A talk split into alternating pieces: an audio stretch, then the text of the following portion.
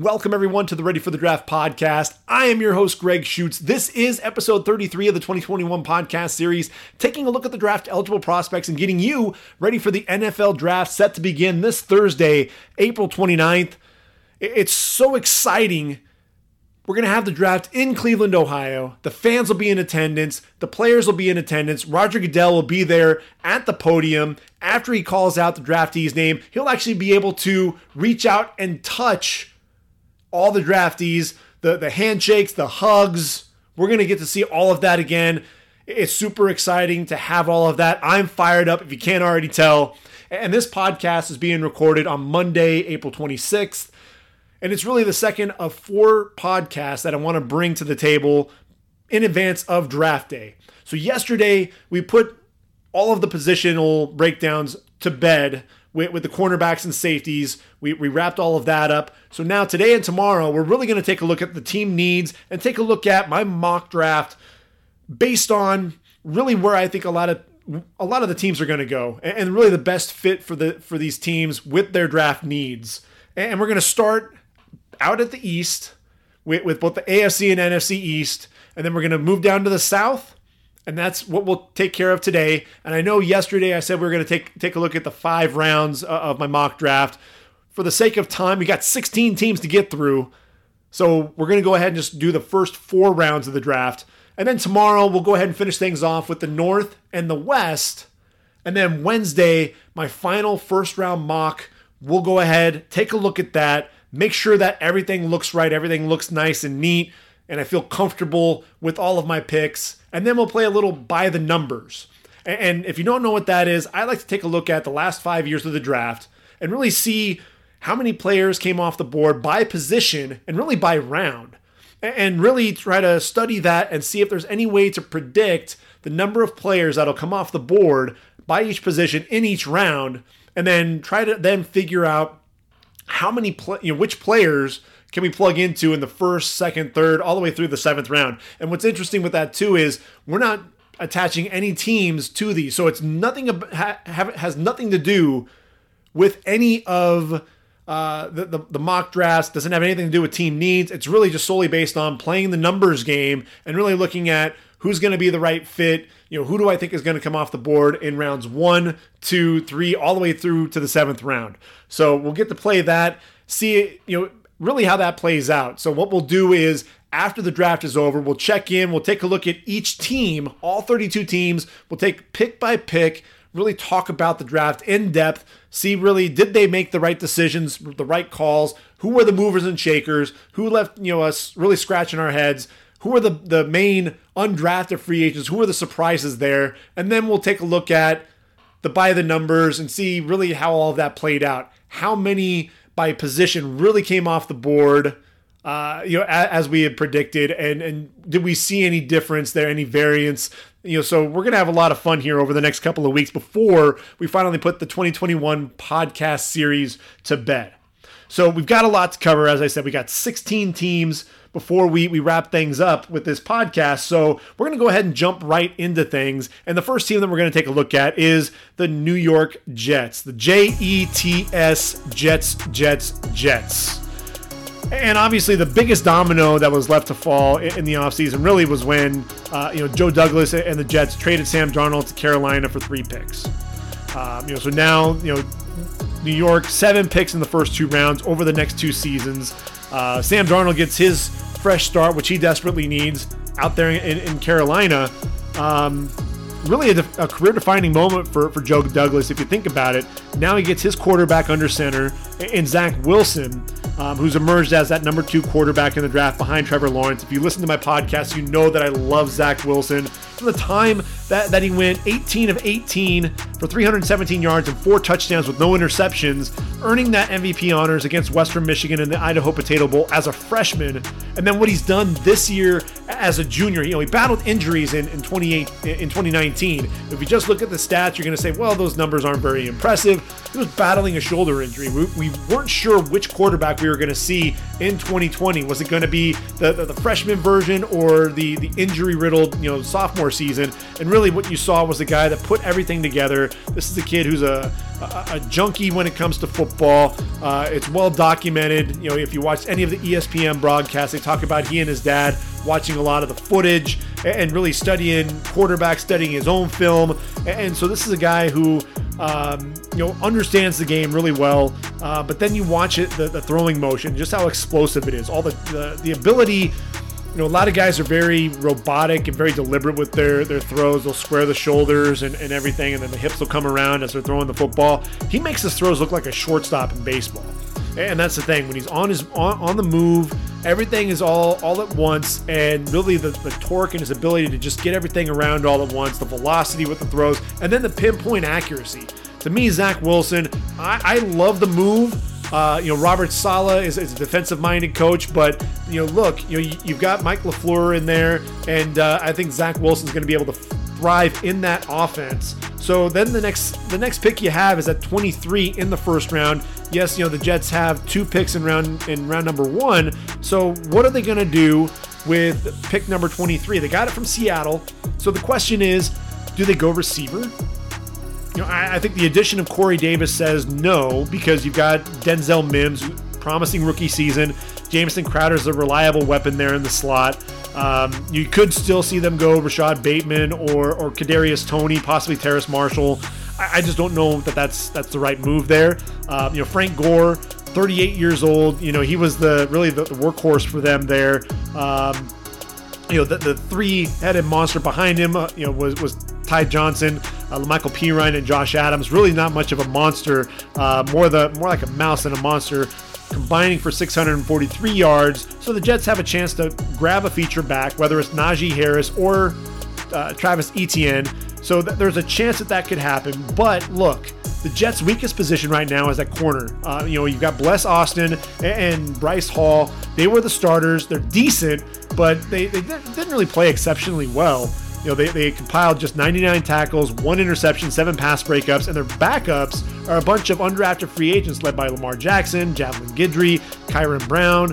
Um, that's just not going to get it done. And, and, look, if Robert Saleh and Jeff Ulbrich really want to secure a lockdown corner on the outside, go get Greg Newsome from, from Northwestern get him in there 6'1 190 pounds out of northwestern uh, you know 21 passes defended in his three years there with the wildcats um, ran a 4.3 3.840 at his pro day, 40 inch vertical leap. This is a guy to me, you know, he, he plays the sideline uh, uh, really well, does a really good job pinning the, the guy to the sideline, and then he does this look and lean when he's looking back for the football. He looks and leans, really takes away any separation that the receiver may have had. Uh, you know, able to close the distance very well in zone coverage as well. You know, I, I think you get Greg Newsome there uh, for the Jets. Shore up that, that cornerback position because look, corner is really their their biggest need area after quarterback, uh, in my opinion. So you can actually wait and get a running back on day two, and I think that's exactly what they're going to do. So the the next pick, it, it could be a running back.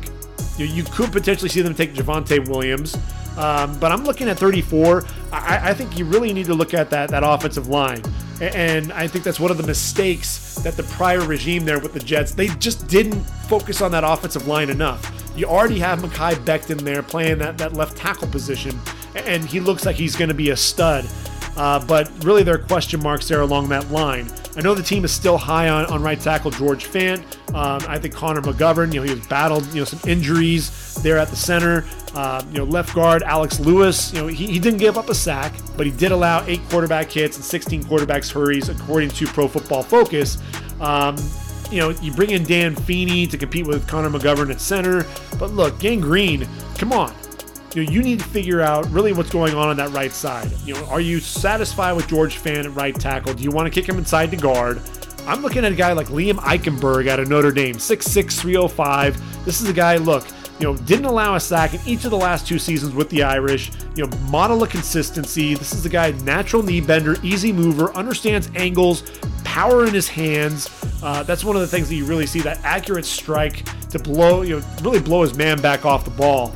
Um, I think Eichenberg could be a right tackle if you kick uh, Fant into guard, or he could also play inside. You know, I think of a guy like Max Scharping, you know, who was coming out of Northern Illinois. I think Eichenberg's probably a better pro prospect than Scharping, but still, when you think of Scharping, he was a guy that I thought could play tackle at the next level. Ended up kicking inside to guard, and he's starting there for the Texans. Either way, I think Eichenberg will be the, a great fit there for the Jets. Take care of your quarterback, take care of your investment, and uh, you know that's really going to be the, the best move I think for the Jets. Moving on to round three, this is where I think you can get your running back. I think there's going to be a run on running backs in, in rounds three and four. Um, that's really where I think it, you're going to see it happen. And, and, I'm looking at Michael Carter out of North Carolina, 5'8, 199 pounds. This is a guy finished back to back 1,000 yard seasons on the ground to go with 82 passes uh, caught in, in, that career there with, with the Tar Heels he was really the lightning to Javonte Williams' thunder, and uh, not the most physically imposing guy, but he really is sudden, excellent vision, sees those cutback lanes, puts his foot in the ground, and then changes that directions on a guy, on a dime to get there. Um, you know, makes a lot of those cuts um, in the open field without uh, without losing speed, bounces off contact left and right. And look, you know, the thing that I really like about him uh, if you watch that game against Miami, that the last game, ironically, in a Tar Heel uniform, 24 carries, 308 yards, uh, a yard per carry average of, of 12.8 uh, with two touchdowns. And he proved that he could really be a feature back and carry the load, although, you know, Javonte Williams ended up rushing for over 200 yards himself. What made it so impressive, though, was that vision. He was keeping an eye on, on Jaelan Phillips, who, you know, every time he was committing to crashing inside, it seemed like it was happening time and time again. Carter would just bounce it outside, evade a linebacker on the edge, uh, evade a defensive back down the field, and he would be gone. And, and, that's really one of the things I think, you know, you've got Najee Harris, you've got Travis Etienne at the top of the draft. You can actually get a sleeper like Michael Carter um, in the third round after addressing some of the major positions. You've got a quarterback, a corner, and an offensive tackle before you draft your running back. I think that really gives you a, a good, solid foundation, um, you know, going into day three of the draft. And the first pick there in, in day three, um, actually, I think the Jets have a second pick in, in round they do in, in round three. I, I, got a little ahead of myself. I was moving on to round four. Um, but I think the Jets, look, the wide receiver core already deeper than it was in 2019, especially with with Corey Davis. They also have Keelan Cole as well to team with with, with Mims and Crowder. But they need another weapon in the slot. And I'm looking at Amari Rogers, perfect slot receiver at the next level. Sudden off the line, can make you miss in the open field. He's built like a running back, hard to bring down, 1,000 yard receiver in, in 2020. This is a guy who actually lined up at running back at the Senior Bowl. Uh, just adds to that versatility as well. Very reliable with his hands, route running, suddenness out of his breaks. You know, he battled that knee injury, worked his way to get his speed back, and now that I think he's got it, um, and he's regained some of that lateral agility to shake you in the open field, he's another guy that I think could be a sleeper towards the you know the, the middle uh, uh, middle of the of round three. I think that'd be a nice pickup there for the Jets. And then round number four, round things out. You're looking at uh, the defensive end position. You know, you've got to convert that, defense to Robert Saleh's uh, 4-3 defense. So you're going to have to look for defensive ends that can put their hand in the dirt. And I'm looking at a guy like Patrick Jones II, 6'5", 260 pounds out of Pitt. Uh, you know, he and, and Rashad Weaver, they were a couple of disruptive forces coming off the edge for, for the Panthers. Racked up 17 and a half sacks during that time. Uh, nice array of pass rush moves. Uh, can beat offensive tackles with speed. Shows a nice uh, rip and arm over. Beat the oversetting offensive tackle to the inside as well. Um, the performance during the Senior Bowl was really interesting, you know, especially in the practice. Only a 17% win rate. That was the lowest among all the edge rushers, according to Pro Football Focus. But when it was game time, Jones put on a show. Two sacks, four quarterback pressures. So, you know, that, that's one of the things. A lot of people have him really falling into into you know the fifth round. I think round four is probably about the right right spot for him, and you allow him to play next to Quinnen Williams and opposite Carl Lawson. You know, this is a team. Look, they, they have Quinnen Williams. They've got Sheldon Rankins there at defensive tackle as well. You've got Carl Lawson on the outside. You add some additional pass rushers. Vinny Curry's there as well. That's an underrated signing. And then you add uh, Patrick Jones there in the fourth round. You shored up that that passing, or I mean that uh, you know that that edge rush and that that uh, getting after the quarterback. You, know, you, you, look at the linebackers. They brought in Jarrad Davis, a disappointment with the Lions. Maybe a change of scenery is going to help with him there. Um, you know, Blake Cashman at linebacker, uh, an underrated player there. Uh, Jabari Zuniga is going to get a little bit more action. Uh, there at the linebacker position as well. So you're really starting to shore up that that defense. It, it's going to take a little bit of time. I think they're still going to be another year or two away for Robert Saleh, but I think you know his his personality is infectious. You, you watch that that team. There are some young guys blended with some of the veterans, and, and I like what they're starting to build there defensively for the Jets. And then on offense, if they continue, continue to build that offensive line around uh, Zach Wilson, you already have some weapons there uh, on offense. Continue to build that as well, and uh, I think the Jets could really have something going. Build some of that momentum, and you know you can really hear the Jets fans yelling J E T S Jets Jets Jets going into November and December and have it really mean something. That's really what the Jets fans are waiting for, and hopefully, this is the start of something that they can really build upon. So, with that said, we're going to go ahead and move on to the Miami Dolphins. And Miami, look, you know, this was a much better season than expected under second year head coach Brian Flores, right? Just, you know, uh, just out of the playoffs, 10 and 6 record. Now they have two picks in round one. Thank you, Laremy Tunsil. Uh, you know, that, that trade to Houston in, in August of 2019. You know, Tua, hey, look, he was just okay. Finished with a 6 and 3 record, completed 64.3% of his passes in nine starts, managed just 11 touchdowns and 5 interceptions, only 181.4 passing yards per game. Uh, that's not going to cut it. There are already grumblings about whether or not he can fa- be the face of the franchise. I think we need to pump the brakes a little bit there. Let's get some, uh, you know, let's shore up everything on the offensive line, get him some weapons, and really see what we have there. So, could this pick potentially be Penei Sewell? If he falls, there's a chance, but I really think this is going to end up being a receiver. And the question is going to be whether or not Cincinnati's going to go Ja'Marr Chase or if they're going to take Penei Sewell. I think at the end of the day, you've got to take care of Joe Burrow the ACL, the MCL. I think Penei Sewell's off the board, which then means this is going to end up being Ja'Marr Chase. And look, for everything that everybody said about what, what DeVonta Smith did in that Heisman Trophy winning season in 2020, just think about what Ja'Marr Chase did. The numbers that he put up 84 catches, 1,780 yards. That's an average of 21.2 yards per reception and 20 touchdowns. Then he runs a 4.3840 as his pro day, 41 inch vertical leap, a broad jump over 11 feet, elite explosiveness that you see on tape. It holds up. This is a guy who's going to bully corners on the outside. Uh, he's bigger, uh, actually plays a lot bigger than his frame would suggest. He's six foot 208, but man, he plays a lot bigger than that. You know, not known for the, the route running that Justin Jefferson has, but I think he does a really good job working off the line of scrimmage. Uh, a lot of different releases that you're going to see. Uh, the handwork to fight through press coverage as well. Once he gets that release, the body positioning allows him to be the only one to make a play on the football. I think he's just so difficult to, to bring down after the catch. He gets his alpha. You know, and that's really the thing that, that I see is, is he's going to be that number one receiver. You've got DeVante Parker, you've got Preston Williams, and you've got Will Fuller. You really have some nice weapons that you're building around your quarterback, Tua Tagovailoa. So I, I think you know Miami, another team that has two first round picks. So what's Miami going to do at 18? Could it be Najee Harris time? It could. You, because you look at Myles Gaskin and Salvon Ahmed, and there's really nothing to write home about there. But I, I think this could also be a, a defensive player. And look, you know, there's the release of, of Kyle Van Noy. You, you trade Shaq, uh, Shaq Lawson. So all you have is Andrew Van Ginkel as your only edge rusher currently on the roster with the sack.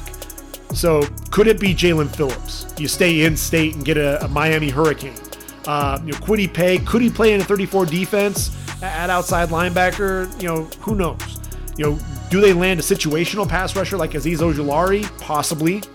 Um, but I, am looking at a guy like Jeremiah Owusu-Koramoah and the versatility that he would bring. 6'1, 221 pounds. He's that new age linebacker, has that sideline to sideline range, can bend coming off the edge as a pass rusher, fills holes downhill. But look, he can line up against not only the running backs and receiver, or, uh, tight ends, but he can also line up in the slot, even put him outside. He lined up everywhere for Notre Dame and was making plays. It didn't matter where he lined up.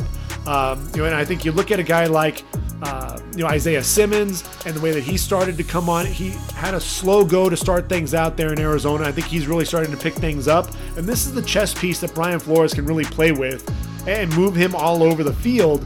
And yes, they, they do have uh, Benardrick McKinney to play with Jerome Baker there at inside linebacker, but I'm just looking at Jeremiah Owusu-Koramoah. It's a different dynamic, and I think you know, he's one of those guys that Brian Flores can really have a, lo- a, lo- a lot of fun with, trying to plug him into a lot of different situations and uh, really gives them some versatility there defensively.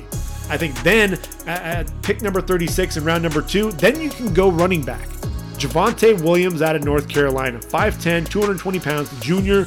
Look, you know, racked up uh, nearly tw- uh, 2,100 yards and caught 42 passes in the last two seasons for the Tar Heels. And you know, he's known for the strength between the tackles, the contact balance, refusing to go down after initial contact, but he also has excellent vision. Sees that cutback lane, surprising lateral agility for a guy his size, actually able to cut on a dime and get to the hole. Has a burst to the second level. He's not the home run hitter that Michael Carter might uh, might be, but I think Javonte Williams is a guy uh, that I think has a little bit more upside uh, because of his size and just some of that all around versatility to his game. Um, and so I, I, think he'd be a nice pick there for Miami, sitting there at number 36 um, in round number two. And then that second pick in round two, could it be an offensive lineman? it is entirely possible. I think they actually go back to the defensive side. You've got Bobby McCain, you've got Eric Rowe starting at safety. They're both under contract through the 2022 season. But the unit's really lacking playmakers. You've got Brandon Jones out there who's really going to be the future of that, uh, you know, one of the safety spots. I think Richie Grant is the guy that could be that playmaker there in this in the back end of that defense. As a sophomore in 2018, All-American, hauled in six interceptions, 106 tackles, tremendous range over the top against the pass, not afraid to, to mix it up coming downhill in the box against the run. This is a guy you know filled up the stat sheet, uh, over 290 tackles, 10 interceptions, 17 pass breakups, 11 and a half tackles for loss, and a, a sack to go along with it as well. Uh, he was a Thorpe Award finalist in 2020, put on a show at the Senior Bowl, showed off his instincts, that playmaking ability against the pass and the run. Put that on the back end of Miami's defense. Again, another player that that Brian Flores, another chess piece that he can add to that defense. And I think, you know, he's one of those guys that mad scientist sitting back there. And I think he's just going to enjoy getting a lot of these, these additional players that he can really have a lot of fun with. So then that moves on to round number three. And round three, this is where we go offensive tackle, I, I think. And when you look at it, you've got Austin Jackson there at left tackle. Uh, you've already drafted Robert Hunt. You've drafted Solomon Kindley. Robert Hunt, he's been playing out of position at right tackle allow him to kick inside to his more natural position there at guard and get your tackle. And I'm looking at a guy like Spencer Brown out of Northern Iowa. He's 6'8, 321 pounds. He's this year's Mekhi Becton, just a mammoth offensive tackle, punishes defenders on the edge, throwing guys aside with ease, uh, but also surprisingly athletic for his size and incredibly powerful. You know, he's got an incredible length with those arms, you know, being as tall as he is, uh, but a 500 pound bench press which is impressive on its own, but when you think about that length, it is pretty staggering. The athleticism as well at his pro day. 4'8'8'40, which is fast for a dude that's 6'8 and 300, uh, 321 pounds, but not to mention showing that a bend and the change of direction. He was actually able to run that three cone drill under seven seconds, 6.96. He's an ascending prospect. I think he could end up being a steal uh, at this point in the draft. Play him at the right tackle position. You got Austin Jackson at the left tackle. You really short up that offensive line uh, moving into into day number three for, for Miami. And uh, you know, Miami there to round things out. You get into round number four, and know, this was I had to think about this pick a little bit. I really had to kind of look at, at what Miami was was needing. And you know, Davon Godchaux, you know, he, he signed with New England and really Miami's on the market for a new nose tackle to really anchor the middle of the defense. You know, they have Raekwon Davis, but I think Raekwon Davis is as much a, a, fi- a five technique as he is a, a, nose tackle. And I'm looking at a guy like Tyler Shelvin, and I know, you know, he's 6'4, 346 pounds. The endurance is something that you really worry about. Is he going to be in shape, especially after sitting out, you know, this past season? But the dude is massive. He's stout at the point of attack. He's just going to eat up blockers, allows those linebackers to make plays behind him. Think about Jeremiah Owusu-Koramoah, Richie Grant, Benardrick McKinney, Jerome Baker playing behind him. You know, that, that's the thing that, that you can get excited about uh, because this is a dude that's going to eat up a lot of blockers, take up a lot of space. Lower body strength allows him to anchor against double teams, wins with leverage and power, firing off the ball. Um, I think he can give that interior presence for, for Brian Flores. And again, allows a lot of guys to play behind him. I think about you know Vince Wilfork and what you know he was able to do for uh, for the New England Patriots. Now, Shelvin's not in the shape that, that Vince Wilfork was, but you know I think he's gonna have to work on that and really build himself into uh, the player that you know Vince Wilfork was. Um, but I think he's one of those guys that could really make a lot of difference there for that defense. And speaking of the Patriots, uh, that's really where we have to head next. And it's one of those things that's really kind of weird, um, you know, when you're looking at the Patriots and, uh, you know, you, you didn't really mention them uh, winning the, the AFC East. They finished third, failed to make the playoffs for the first time since 2008. Now, they do have Cam Newton back after his disappointing season.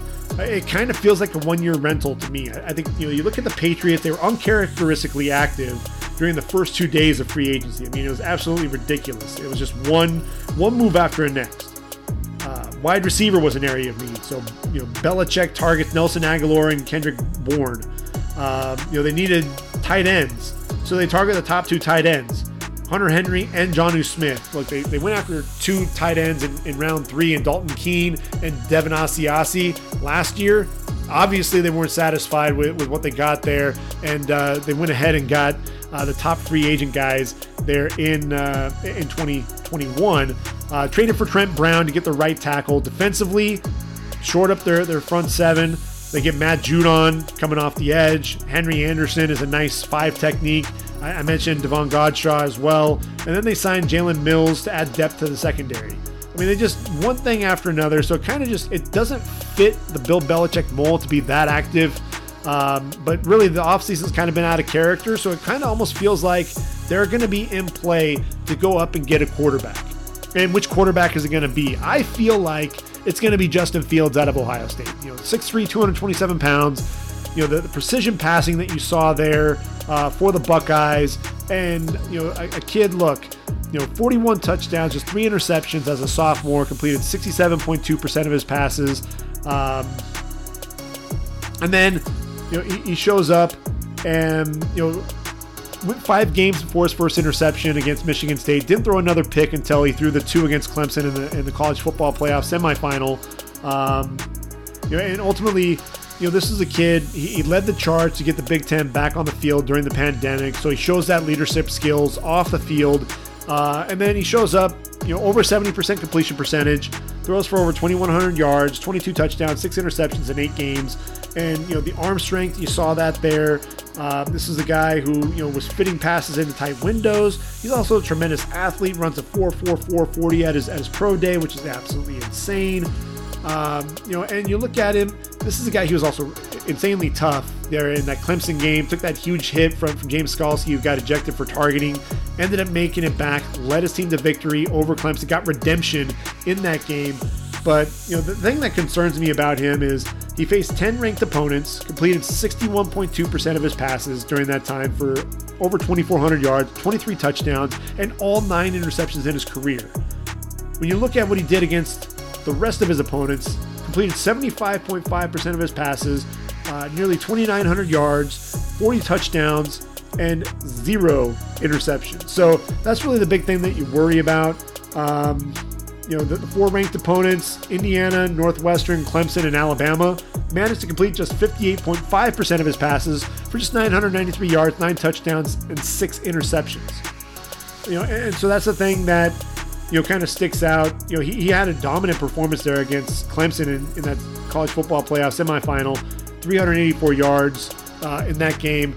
And uh, he, he's a guy, when I think about Justin Fields, uh, you, you, worry about whether or not he can process everything in front of him. You know, it seems like he stared down receivers at times. Some of the, you know, he was predetermined with where he was going to go with the football. Even if there was coverage there, he was still going to find a way to fit the ball in, and he still was able to do that a lot of the time. He won't be able to get away with that at the next level. And That's the big, biggest thing that's a concern.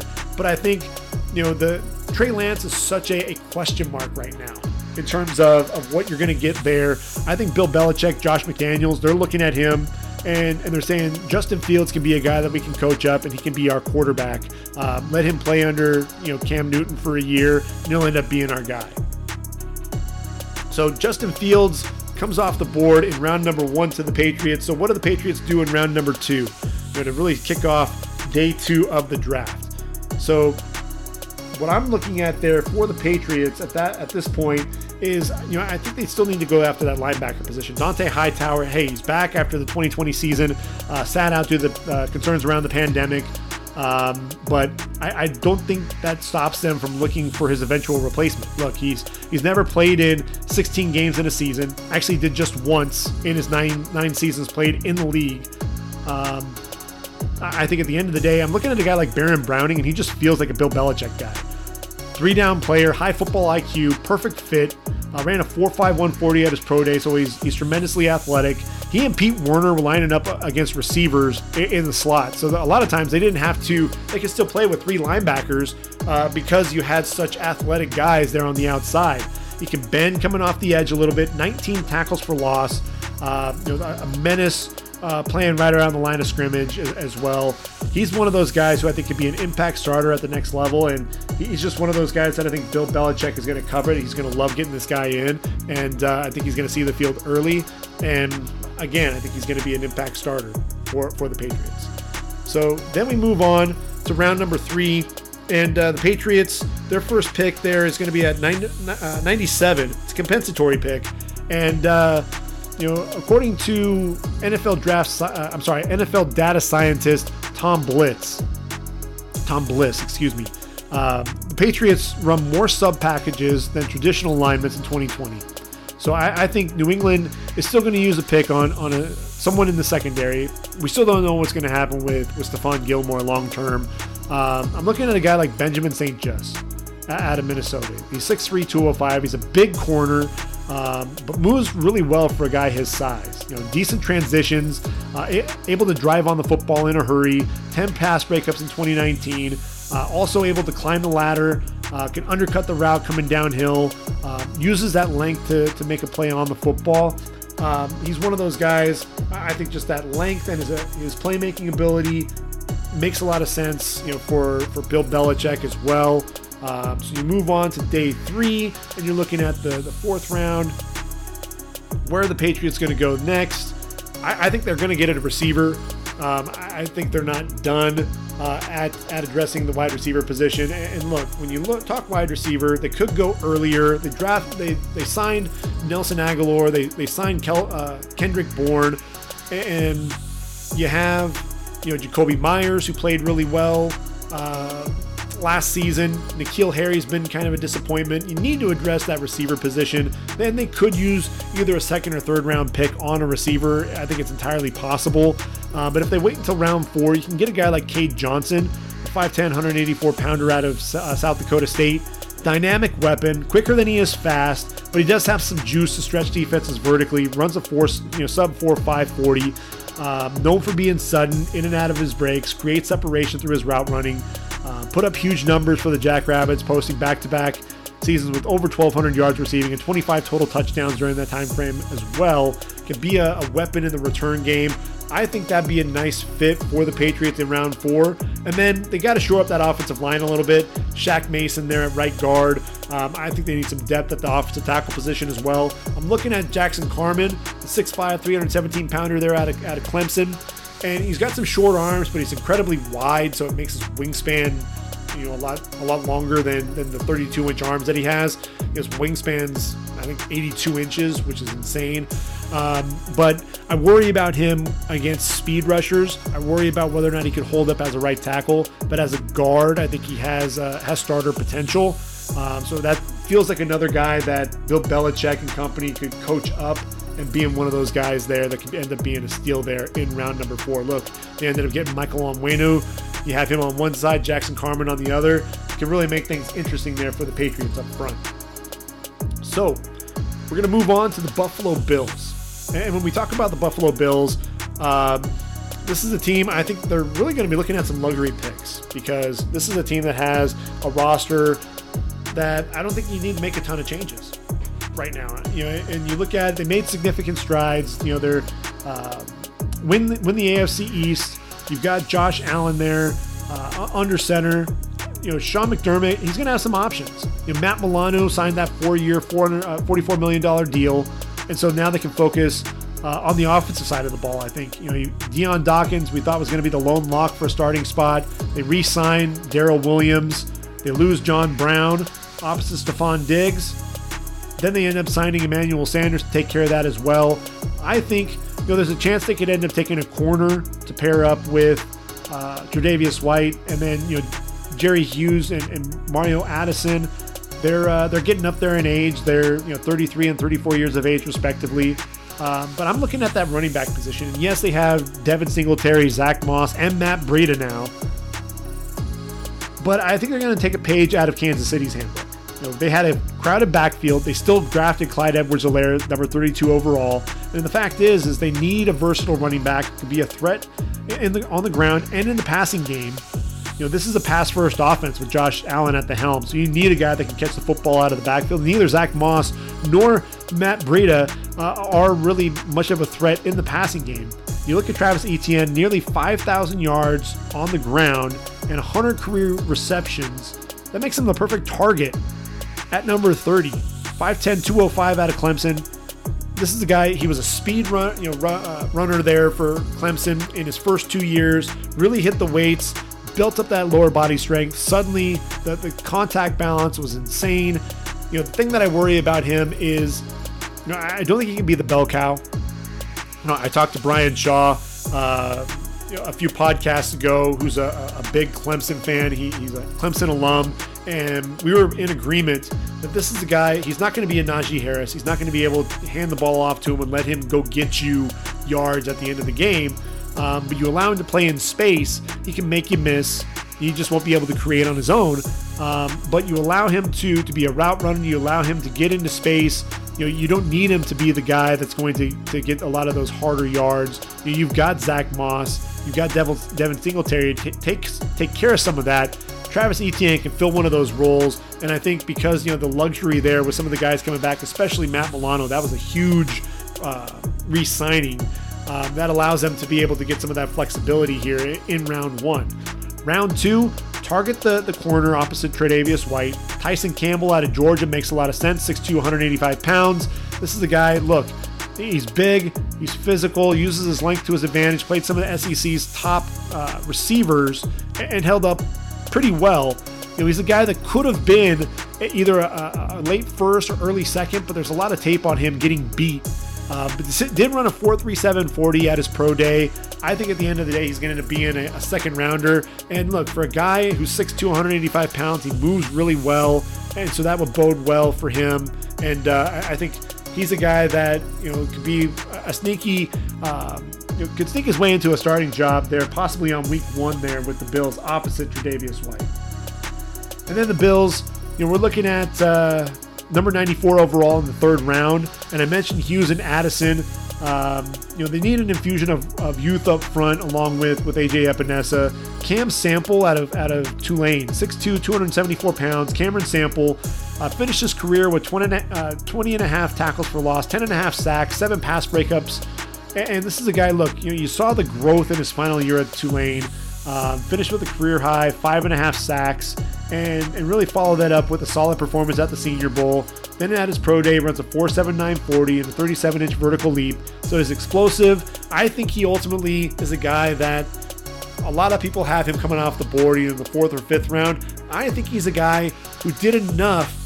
Um, you know, really, you know, not only during the season but after the season as well, to really slide his name into late uh, round uh, round three consideration, and I think that's really where the, the Buffalo Bills can end up taking him. They don't have a pick in round four. That went to the Miami, uh, the Minnesota Vikings, but I think you know the, the Bills have a lot that they can build upon already. So I think they'll end up finding you know some offensive linemen, um, really for some depth purposes there more than anything else. Um, they could probably still use a, another receiver. I think possibly a tight end as well. Uh, you know Dawson Knox uh, hasn't been overly productive there. They, they've brought in Jacob Hollister as well. Uh, I think they need to get another tight end, um, possibly another defensive tackle as well. Um, so we'll see exactly how all of this plays out for Buffalo when it's all said and done. So that's the AFC East. I know we spent a lot of time on the AFC East, so we're going to have to kind of pick things up, pick up the pace as we get into the NFC East. We'll be here all night. So we're going to go ahead real quickly. Let's take a look at the Dallas Cowboys. And look, Dallas, defense, defense, defense. I think that's really what you have to do if you're Dallas. Um, you know, there, there's talk that maybe this will be an offensive lineman. You need to find Tyron Smith's you know eventual replacement, and, I agree. I do agree with that to an extent, but I, think that can end up happening later on in the draft. Let's not complicate things. Get your corner. Pair up Patrick Surtain with Trevon Diggs and get your corners there, your Bama, your Bama connection, and, let things go from there. You know, Surtain, you know, he has the bloodlines with his father. You see the football IQ. Um, if you heard me talk yesterday about him, you know, press man coverage. That's really what you like about him. Struggles a little bit in, in off coverage, to be honest with you. I think some of that change of direction, um, you know, play, messes with him a little bit. But press man, you, know, you put him out on an island, you allow him to get physical with the receiver. He's going to reroute you. He's going to make you really earn any of your yards. So I really like that pick for, for the Cowboys. Look, they also need a, an edge rusher. Uh, you know, Demarcus Lawrence was really the only edge rusher on the roster with at least four sacks. To make matters worse, Tyrone Crawford announced his retirement. So you need an impact pass rusher. And, and, you look at a guy like Jayson Oweh, a lot of people have him coming off the board in round number one. He's 6'5, 252 pounds, ran a 4.3640, 39 inch vertical leap, broad jump of 11 feet 2 inches, and that'll really make you take notice. You know, and I think people were expecting him to build off of what he did in 2019 with that five, the five sacks. But he was on a roster with Yetur Gross-Matos and Micah Parsons. When teams were focusing on him more, I think you know that's really where he struggled to to really get off blocks. Um, didn't record a single sack in seven games. Uh, it doesn't mean that he's, uh, you know, it doesn't scream that he's a can't miss edge prospect, but it also doesn't mean that he, he wasn't, uh, you know, able to get into the backfield and, disrupt the quarterback a little bit. I really want to see him take advantage of his length more. He's got 34 and a half inch arms. I want to see him play a little bit quicker off the ball, get into the backfield before the quarterback's out of his drop. Uh, but look, you know, this is a kid who just started playing football his junior year of high school. Bleacher Report also brought up a good point that look, you know, they, they've compared him to Oweh uh, or Oweh to, to Danielle Hunter, who just posted one and a half sacks in his junior season at LSU and five and a half total in his career, and has now become a force for Minnesota. Three double digit sack seasons in the five years that he's been in the league. Jayson Oweh has a chance to do the same thing, opposite Demarcus Lawrence. And look, we know that Jerry Jones loves athletes. You saw, you know, he was drooling about you know, Kyle Pitts you have a chance to get a freak like that in round two, you know Jerry Jones is going to pull the trigger and take Jayson Oweh there. I think that makes way too much sense. You're looking at round three. Cow- Cowboys have a couple of picks in round three, and I said that it was going to be defense, defense, defense. So why am I going offense here? Well, I was thinking about the whole Kyle Pitts talk, and yes, they don't have an explosive tight end. Brevin Jordan out of Miami 6'3, 235 pounds. You've got Blake Jarwin, you got Dalton Schultz. They've showed up really well, but Jordan's going to be an athletic guy. Uh, can block really well, physical blocker. Uh, you know, I think he can stretch defenses, make plays after the catch. You know, the one thing that you worry about is he's only played in 26 games over the last three years, hasn't played in a full season with the Hurricanes. So that could be enough to drop his draft stock um, and, and, make him a pick there in round number three. Um, and then offensive tackle. I think at some point you got to find Tyron Smith's eventual replacement. You know, Tyron Smith, look, four-time All-Pro, named twice, you know, to the first team and twice to the second team. Seven consecutive Pro Bowl selections between 2013 and 2019. 2020 ends up missing all but two games due to a neck injury, and he's actually missed at least four games in each of the last four seasons. This guy's next stop is going to be Canton. If he, when healthy, he's still one of the best tackles in the league. You just don't know how long he's going to be be there. And so you need to find his eventual replacement. I'm looking at Stone Forsythe out of uh, Florida. 6'8, 307, really a guy flying under the radar there in Gainesville, Florida. Excellent movement skills for a guy his size. Um, I love the length. Um, I, I want to see him get a little bit stronger in, in generating movement in the running man. Definitely nimble, stays on his toes and uh, I think he can end up developing under uh, Tyron Smith before eventually taking over whenever Tyron Smith decides to move on. So you move on to round number four. What are the Cowboys going to be doing in round four? I'm a lot higher on this guy than a lot of other other guys, and I'm talking about Darius Stills out of uh, West Virginia. When you watched him play, it just seemed like he was firing off the ball and in opposing backfields left and right.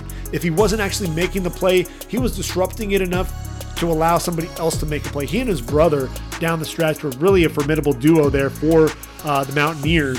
I think you have him push on Antwaun Woods for playing time. That really allows Neville Gallimore and Trysten Hill to really split time at three technique. You know, and look, 23 tackles for loss, 10 and a half sacks at, at the nose tackle. This is a guy who's usually attacking that inside, uh, inside, uh, you know, the interior lineman's outside shoulder, getting into the backfield, using that low, low pad level, good strength point of attack, and explosive burst off the ball. The speed, the power, and just shooting gaps. He's only 6'1, 285, but man, he plays a lot bigger than, than that size would indicate. I like him. There's some people that have him coming off the board much later than I do, but I think fourth round would be great for the Cowboys. And then they need a safety as well. They signed Keanu Neal to play alongside Donovan Wilson, but I think they need to get another safety. I like Damar Hamlin out of Pittsburgh. Look, 6'1, 195 pounds, a guy that can play play the center field. He can cover a little bit in the slot as well. I think he's versatile, a lot more versatile than than uh, than Paris uh, Paris Ford uh, there for, for Pittsburgh. Ran a disappointing 40 time at his pro day, but look, you know he's got the cover skills. He can play on the back end. You have him there as your third safety and really see what you have. But um, I might be a little higher on him than, than others as well. But I, I just think he'd be a nice fit there in Dallas. So moving on to the Giants. The Giants, what's interesting about them is they're sitting there at number 11 and they have a chance to potentially get Micah Parsons. If the Broncos don't take him at nine, this could be where he comes off the board. You know, I think they need a linebacker. They need really help at the edge rush position. And, uh, you know, I know that there were some issues off the field, the hazing lawsuit. You know, he was never actually uh, named as a defendant in the suit or anything like that. Uh, so there are questions about his character. But look, the defensive line coach there for the Giants, I don't know if you know this, but uh, it's Sean Spencer, who was a coach at Penn State through 2019. So if there's anybody that knows the kid, it's going to be a guy that was coaching him there at Penn State, and I think he'd be a nice, nice uh, player there alongside Blake Martinez, that steady player, but it gives him that explosiveness there and a guy that can get after the quarterback if he's there. If he's not there, then you know really what are the Giants going to do? There's a mess there along that offensive line. What do you do with Nate Solder? You know what's with with uh, with uh, Andrew Thomas, is he going to play better than what he's got? You got Matt Peart. Um, you, know, you brought in uh, Zach Fulton to, to, take on one of the guard positions, but you know Will Hernandez and, and Shane Lemieux just not going to get it done at the other guard position. Could this be where Rashawn Slater comes off the board? If he's there, I have him going to Carolina at number eight, so he won't be there. So I think you go receiver. Wait, receiver? Why? You got Kenny Golladay. You brought in John Ross. You already have Darius Slayton, and you have Sterling Shepard and Golden Tate. What in the world are you doing taking another receiver? You also brought in Kyle Rudolph, a veteran tight end. What in the world makes you think you're going to take a receiver? Well, you bring in a guy like DeVonta Smith, a guy that that uh, is going to be dynamic working out of the slot. He brings a different dynamic to this to the table than what you have there on your roster. And I think that's one of the things Dave Gettleman always talks about looking for the best player available, looking to continue to upgrade. I think he got that with DeVonta Smith. Look, yes, he's only 166 pounds, um, but he plays a lot bigger than that. The reigning Heisman Trophy winner. This dude looked pretty much uncoverable uh, at times during the season. And I think this is a guy you know, you really need to help out Daniel Jones. The jury still is out on the former number six overall pick. Get the receiver, and then you can go ahead and address some of the other positions there on day two and day three. So the Giants in the second round, you know, I, I think again they need to address that pass rush. And I'm looking at Carlos Boogie Basham there out of Wake Forest, 6'4", 285. Let him team with Leonard Williams. You already have uh, Dexter Lawrence and I think Lawrence and, and Dalvin Tomlinson, you put uh, Carlos Boogie Basham there, gives you four guys up front that can really get after the quarterback. And, look, you know, Basham, another physical freak, nonstop motor. This is a dude, you know, bench pressed over 400 pounds, squatted over 700, 19 and a half sacks, 35 and a half tackles for loss. Uh, 36 inch vertical leap as well, which is insane. I mean, in terms of that explosiveness. Uh, doesn't necessarily bend well off the edge, but the hand usage still allows him to get off blocks in a hurry. Uses those second secondary moves to get after the quarterback and can pressure him within as well. Uh, so I, I, like that pick going to the Giants there in round number two. You move on to round three, and uh, Giants can go in a couple of different directions, but I'm actually going to add to that pass rush. Outside linebacker, I'm looking at Chris Rumph out of Duke, 6'3, 244 pounds. And look, the Giants Yeah, they had 40 sacks last year, but the trio of Leonard Williams, Dalvin Tomlinson, Dexter Lawrence, they ended up with 19 of those sacks. Only one outside linebacker had more than two sacks, and that was Kyler Fackrell, who's now with the Chargers. And I look at Chris Rumph. This is a guy 17 and a half sacks, improved his sack totals each of the three seasons there with the Blue Devils. And look, you know, he, he doesn't set a great edge, you know, lacks some size, anticipates the snap counts, you know, jumps off sides, but you love the motor. This is the guy that can bend really well, dips underneath the hands of the uh, of the offensive tackle before flattening out and getting to the quarterback, runs really well in space, fluid athlete. I think that makes a lot of sense for the Giants there on the outside. Get a pass rusher because you're desperately in need of one. So I think that makes sense there in round number three. And then round four, Saquon Barkley. Look, he tore his ACL. A real blow uh, to the franchise. The ground game never recovered. Wayne Gallman, Alfred Morris, Dion Lewis, they combined for just over 1,200 yards on the ground. Devonta Freeman was brought in for five games. That experiment didn't pan out. Ultimately, I think the Giants, they're on the market for a complementary back for Barkley, and I'm looking at Chuba Hubbard. A foot 208. This is another guy. He's one of the more explosive backs in the draft. Battled injuries this past season, only managed to really see action in seven games. But before that, he was eighth in the Heisman voting after posting 2,904 yards. I'm sorry, 2,094 yards, 21 touchdowns on the ground. This isn't the type of guy that's going to make you miss in the hole. He's a lot like Travis Etienne in that way, but all he needs is the crease, and he's going to be able to go the distance. I don't like his footwork. I don't like Etienne's footwork, but you get him out in space, and these are guys that can be a weapon. And look, Chuba Hubbard hauled in 45 passes in his first two seasons in Stillwater with the Cowboys. I like that pick as well. Um, you know, I think it just makes a lot of sense for for the Giants to have uh, a receiving option uh, there backing up Saquon Barkley, which leads us to the Eagles.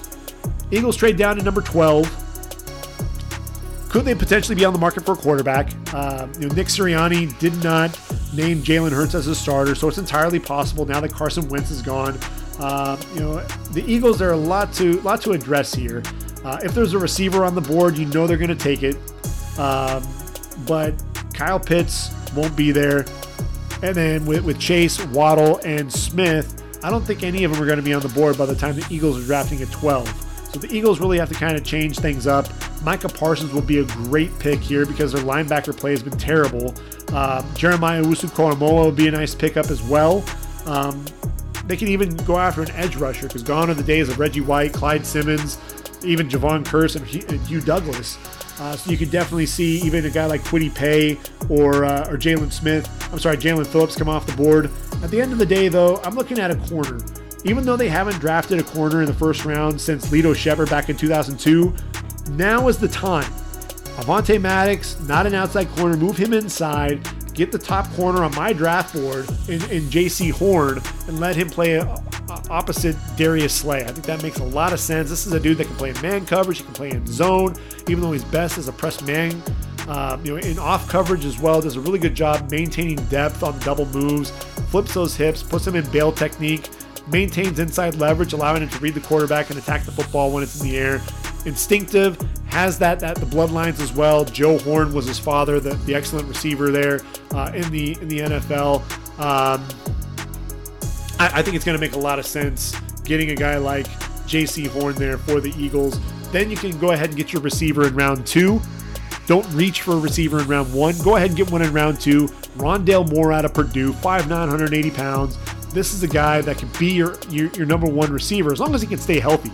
You know, he, he got hurt in, in both of his you know his, his sophomore and junior seasons, but look, as a freshman, 114 receptions, over 1,200 yards, 12 touchdowns, freshman All America. You know, this is a guy. If injury doesn't derail his career, we could potentially be talking about him as a top 10 pick.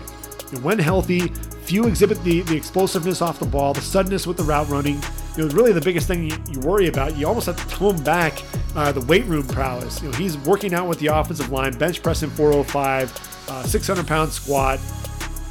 You know, the injuries and everything, let, let's kind of dial that back a little bit um, and really allow him to, to let the play on the field do the talking. And I mentioned that the, the linebacker play uh, has been shaky. If they don't do anything in the first two rounds with that linebacker position, I think the Eagles, what they could do is get a guy like Pete Werner in round three. 6'3, 239, plays like a safety. Know, I mentioned that earlier about him with uh, you know, with Baron Browning playing on the outside. At 6'3", 239 pounds, you see the fluid hips, lining up over the receivers in the slot, flies downhill, shooting gaps, both against the run and as a blitzer. Tremendous open field tackler. I, I think that versatility the Eagles need help at the linebacker position, and that versatility I think would, would really go a long way. And now they have a pick at number 85, thanks to the Colts with that that uh, trade of, of Carson Wentz. I'm looking at Jason Kelce. He signed a one-year deal this offseason. He's entering the season 33 years of age. I think you got to find his eventual replacement. Landon Dickerson, to me, you know, he's a talent that can come off the board in round one or even round two, but I think the injuries, all the ACL tears at uh, at Florida State, and then he tears his ACL again there at Bama. That's his third season-ending injury of his career. Major medical red flags. Um, but look, this is a dude who's physical at the point of attack, tremendous length.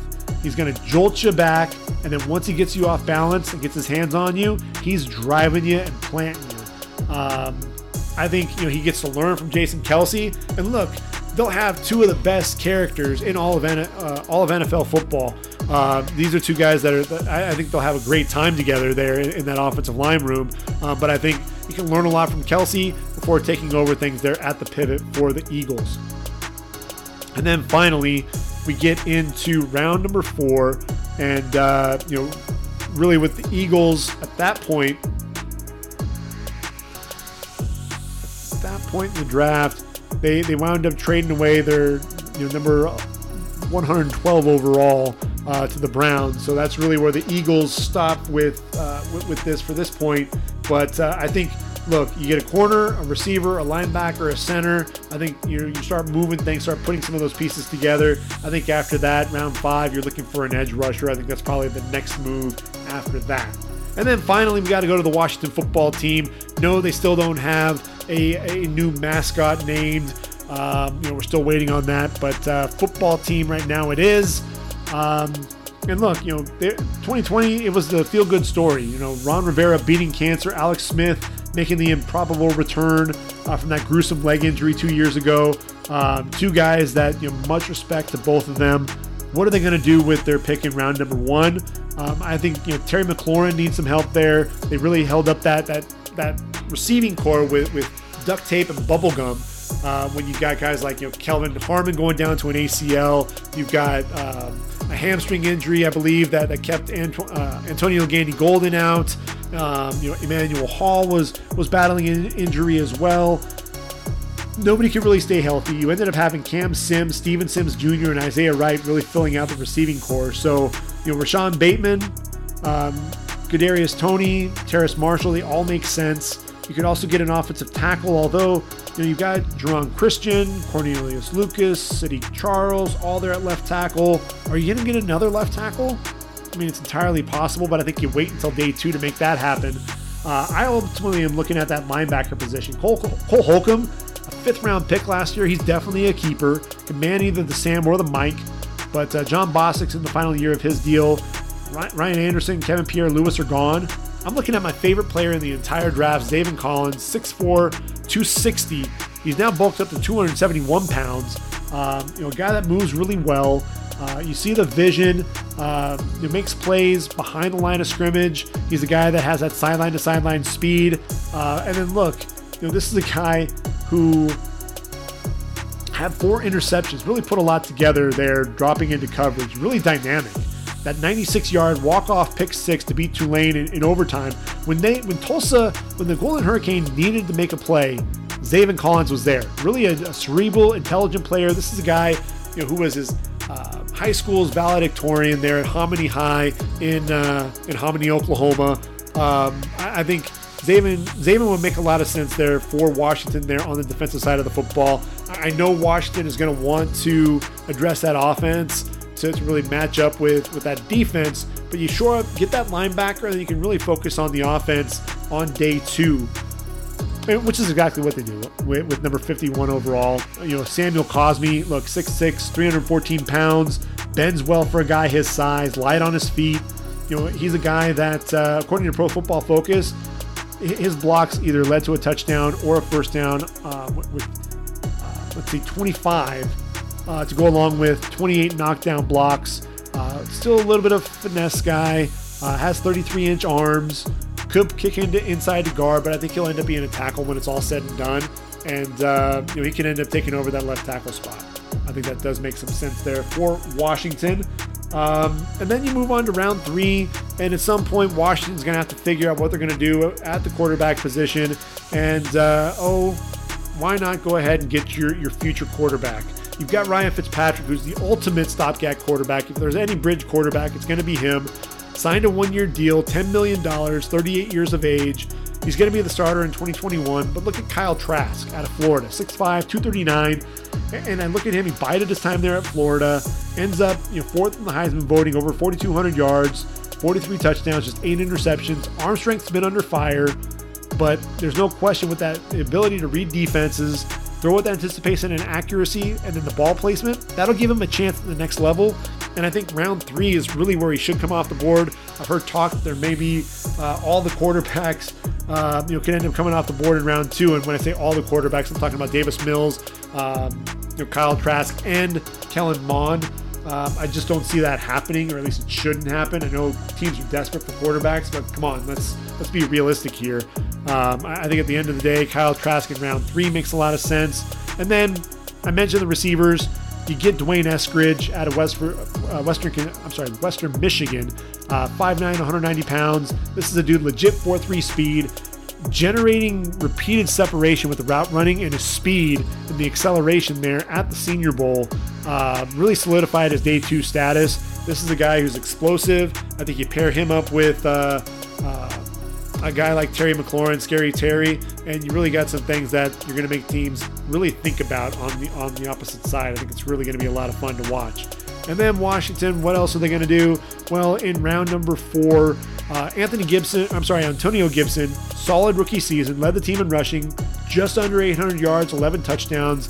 JD McKissic solidified himself as the number two back, second on the team with 80 receptions.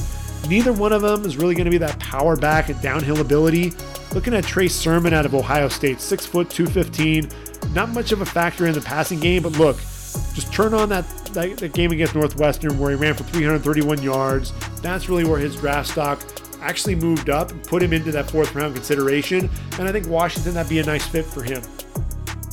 So as we continue to move along, we're at about the hour mark. So we're really going to have to fly through the South and uh, and try to pick things up a little bit so that we don't have a, a three four hour podcast when it's all said and done. Um, so we're going to go ahead and, and, take a look at the Jacksonville Jaguars. Jacksonville they got a ton of picks, so we got to kind of rattle through these pretty quickly. But uh, the Jaguars, you got Trevor Lawrence. We know he's going to be the number one overall pick. Uh, a lot of people think he's a generational type talent and you know I, I, think he could definitely you know he fits the bill. But you know for what he does on the field, he also does a lot off the field. I think he's going to represent the franchise well. At number 25, Urban Meyer. Look, he's gonna he knows that to really win, you need to shore up that offensive and defensive line. And the way I have things shaken out with this is I actually have Kwity Paye on the board. And this is a guy, look, generated a pressure rate of 23% according to Sports Info Solutions, 25 pressures in just four games, even though he only got two sacks. Uh, so this is a guy, he's tremendously versatile. I ran a hand time 4.5240. Um, bends really well. You see him with that flexibility coming off the edge, dipping that inside shoulder. Plays with excellent power in his hands. There's a variety of moves. A guy that can, can beat you to the inside. And really, they played him at defensive tackle quite a bit. I think the Jags can get creative with him and Josh Allen.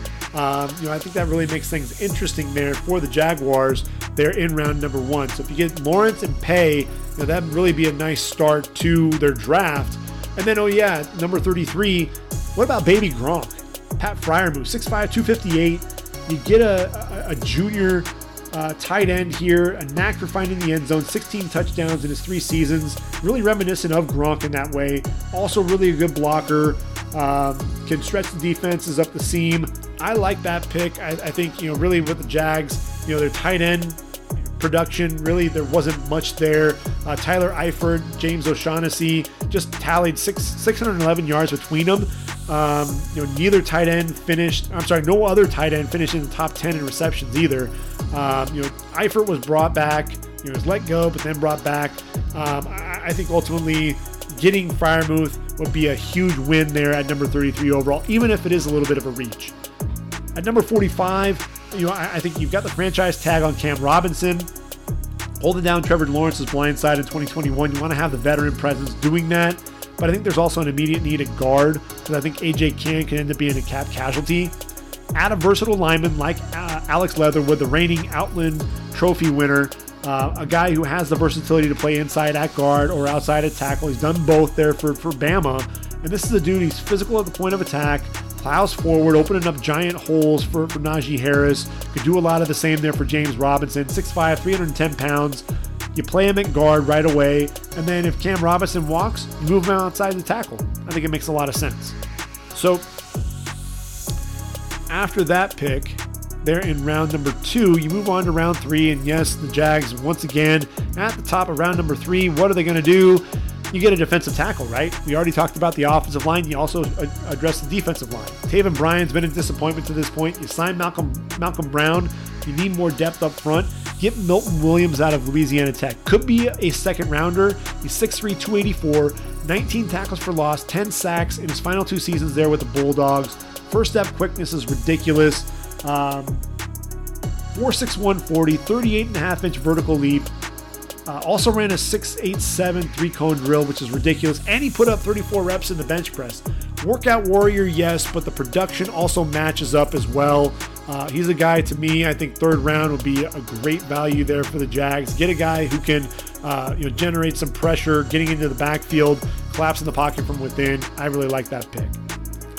So the Jags after that, where are we at? Round number four. I think you need to get another another freshman. I'm sorry, another safety in there. You've got a lot of safeties, but they're really lacking a, a playmaker. You know, um, Andrew Wingard, uh, know, Wilson. You you have Daniel Thomas from last year. You brought in uh, you know some some guys there. I, I, look at Caden Sterns, six foot, 207. This is a guy you know, really played well his freshman season. Never really lived up to that production. Ran a 4.440, 42 inch vertical leap. So you know that he's one of the more explosive and fluid athletes. I think at the end of the day, if Jacksonville can coach him up, he can end up starting for that franchise when it's all said and done. I think he has that type of potential. It's just will he ever be able to live that? You know, and so that's really the big question there. And then at 131 overall, Jaguar sitting there again.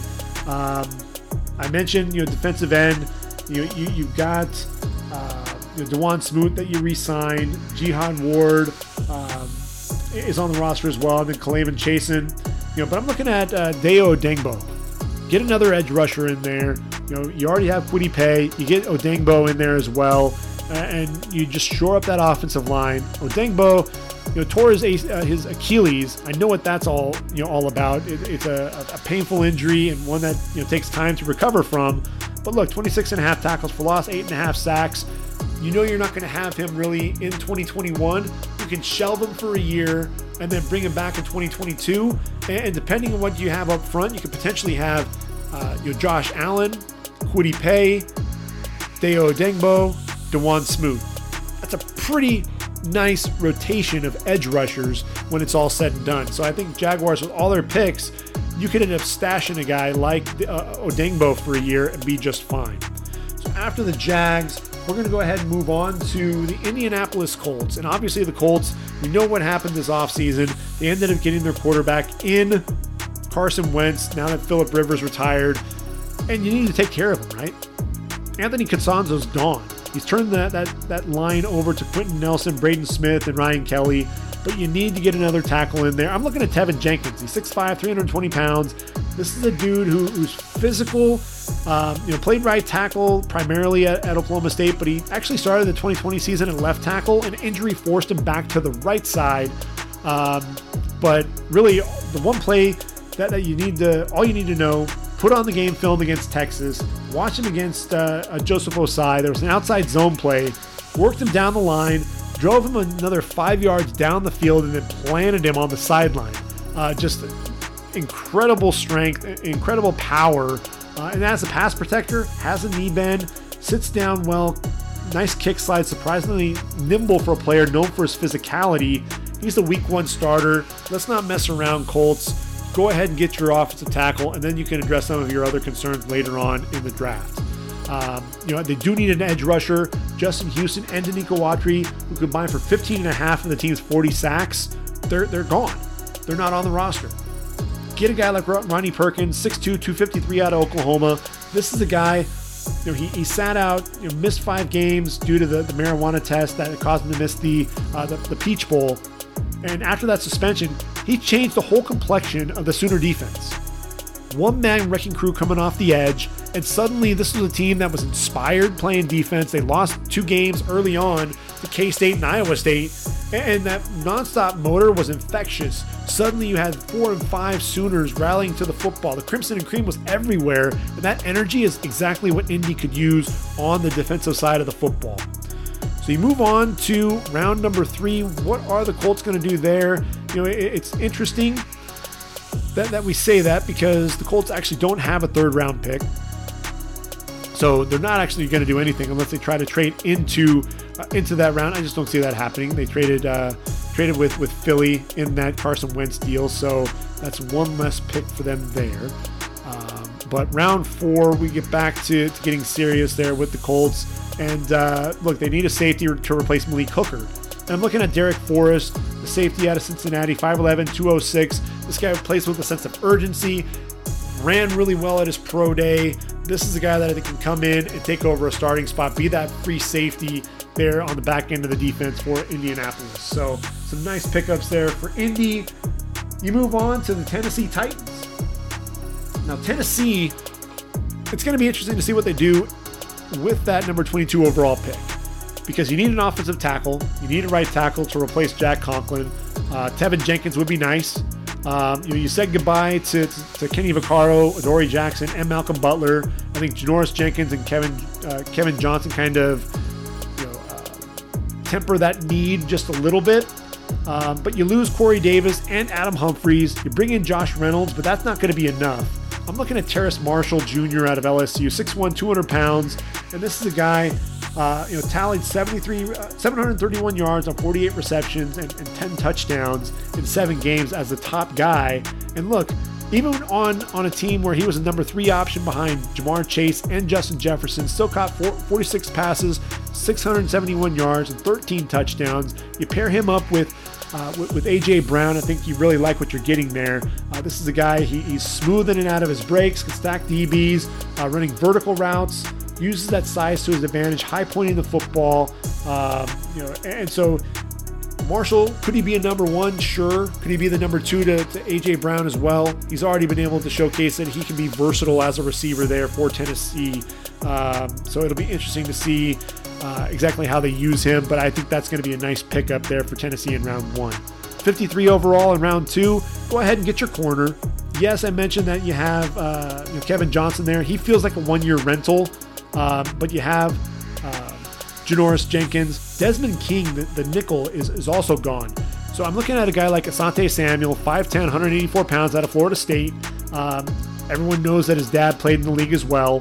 Um, another kid with a high football IQ, tremendous ball skills. He can take over the nickel right away. And then when Kevin Johnson's gone, he can play outside as well. He's one of those guys that has the versatility to be able to do that, which is why I think he is going to go off the board in the first two two rounds of the draft. There's an outside chance he comes off the board in round one, but I think he's really going to be a second round pick. That makes a lot of sense. So the Titans, what do they do from there in round number three? Well, that's interesting. They have two picks. I think they need to go after a tight end. And I'm looking at Tommy Tremble, 6'3, 241. You lost Jonnu Smith. And Tremble, what, what I love about him, he's such a devastating run blocker. Imagine him leading the way for Derrick Henry. That would be a lot of fun to watch. Um, I think he needs some development as a receiver. Not the strongest route runner. His hands were a little suspect at times, but you see the athleticism after the catch. Ran a 4.5940 at, at his pro day as well. He's one of those guys that I think if he continues to develop could be a steal. And then you got to replace Kenny Vaccaro at safety. Tyree Gillespie there from Missouri, 6'1, 210. Um, you play him alongside uh, Kevin Byard. That makes a lot of sense. He's a playmaker. Look, you know, he won some of his battles there with, with Kyle Pitts against Florida in coverage. Took on Najee Harris in the ground game there against Bama. Three year starting, 12 pass breakups, six tackles for loss at Mizzou. I like that pick there in round number three for the Tennessee Titans. And then what do you end up doing for an encore there in round number four? You already have Jeffrey Simmons at defensive tackle. I think they have another need, and uh, I'm looking at Marvin Wilson out of Florida State. You know, I know that this is a guy um, that was a major disappointment during the season because that motor just ran hot and cold. I talked about in 2019, six and a half of his eight and a half tackles for loss and four of his five sacks were registered in just two games against Louisville and, and Syracuse. But here's the thing He's not the prospect that everyone thought he was, but he does have the size, has the athleticism that they could use up front, be a, a rotational player. Um, and, and, look, if he could ever, the production can ever match the potential, Tennessee could really have something. If Mike Vrabel can coach this guy up, if he can get to him, if he's confident that he can, you may have something here to pair up with Jeffrey Simmons. You know, it's just a matter of whether or not uh, they have the patience to be able to do that. And then Houston, well, Houston, we have a problem. We don't have a pick in the first two rounds. Uh, we have a, you know a lot of issues going on with our quarterback as well. Uh, in uh, Deshaun Watson. So, what do you end up doing in the draft? Could they go quarterback at some point? It's entirely possible. But uh, you don't have many picks. You're starting there in round number three. Um, you, you get a receiver. Uh, Nico Collins out of Michigan makes a lot of sense. 6'4, 215.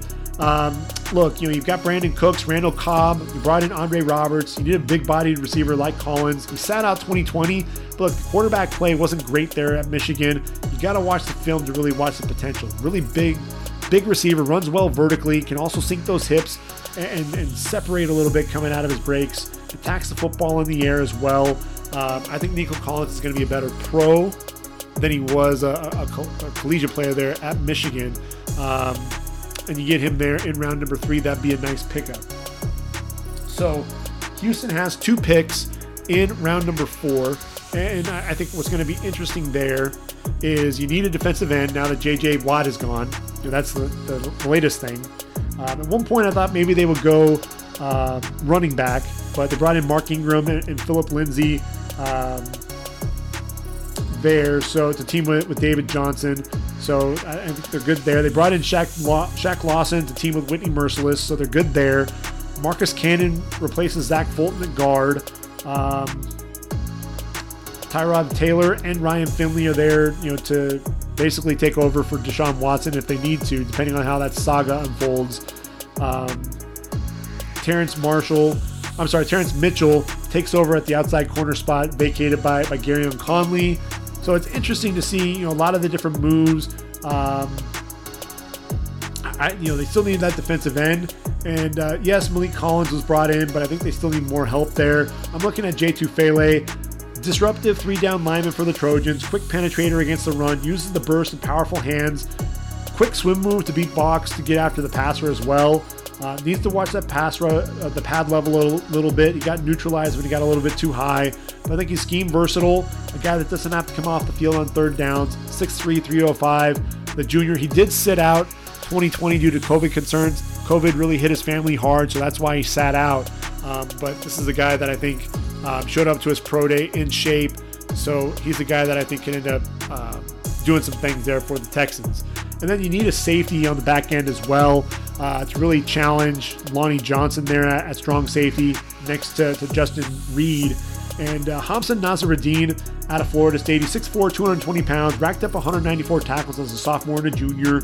Uh, three interceptions, five pass breakups, three forced fumbles. Had that ACL tear in December 2020. So, you know, lost I'm sorry, December of 2019, so lost the majority of his 2020 season. Only saw the field twice as, in a senior year. Um, he's going to have to show that he's 100% and silence some of the critics about him potentially being a little bit too stiff hipped. But this is a guy who plays with good instincts, actually showed pretty good range there for Florida State. Um, a guy that, that has 100 tackle potential. He showed that for the Seminoles.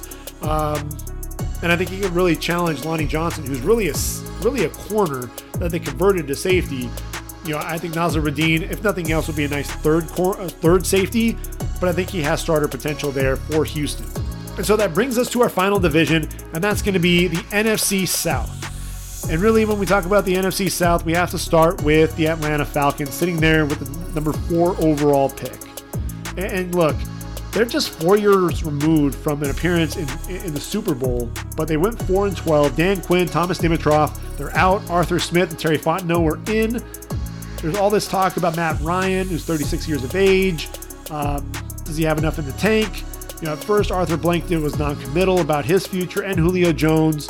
Um, you know, really, at the end of the day, when you look at Matt Ryan, I don't think he's shown any signs of slowing down. This is a guy that finished each of the last three seasons in the top five in passing yards, missed just three games in 20 in, in 2008. You know, you can point to that QBR in 2020 of 93.3, which is good for 20th in the league, but just two years removed from having the league's fourth highest QBR of 108.1 in 2018. I, I think ultimately at the end of the day, when you look at this, um, Matt Ryan's going to be their quarterback. I think he still has a little bit there. Um, don't you know get get too crazy here with this pick. Kyle Pitts is your guy. 6'6", 240, just an absolute beast. Matchup nightmare. You know, look, ran a 4.4640, which wasn't quite as fast as Vernon Davis ran running that 4.38. But man, such a unique prospect. Um, and could make history.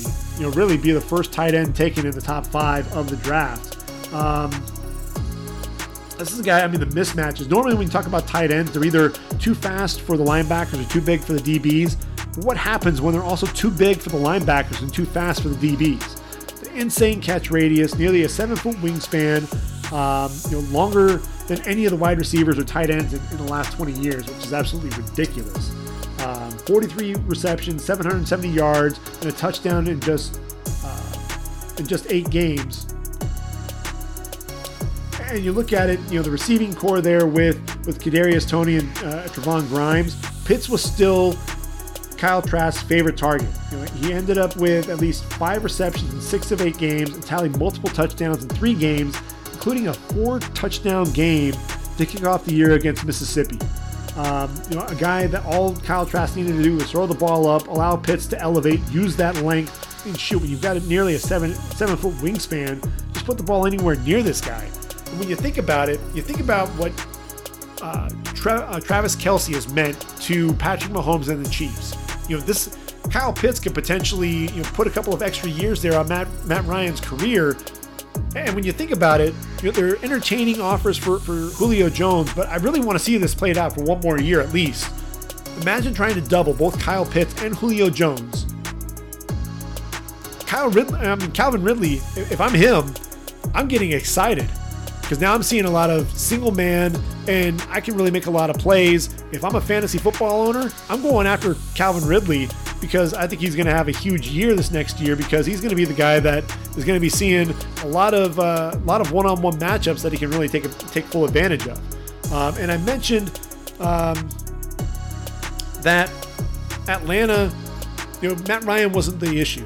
You know, they had some issues up front on the offensive line, but really that running game was terrible and they need to show up that running game. They could go Javonte Williams here. I went back and forth a lot with that pick, but ultimately with Dante Fowler tearing his ACL and Atlanta already struggling with, with pass rush issues, um, just finished with 29 on the year, which tied them for 23rd in the league.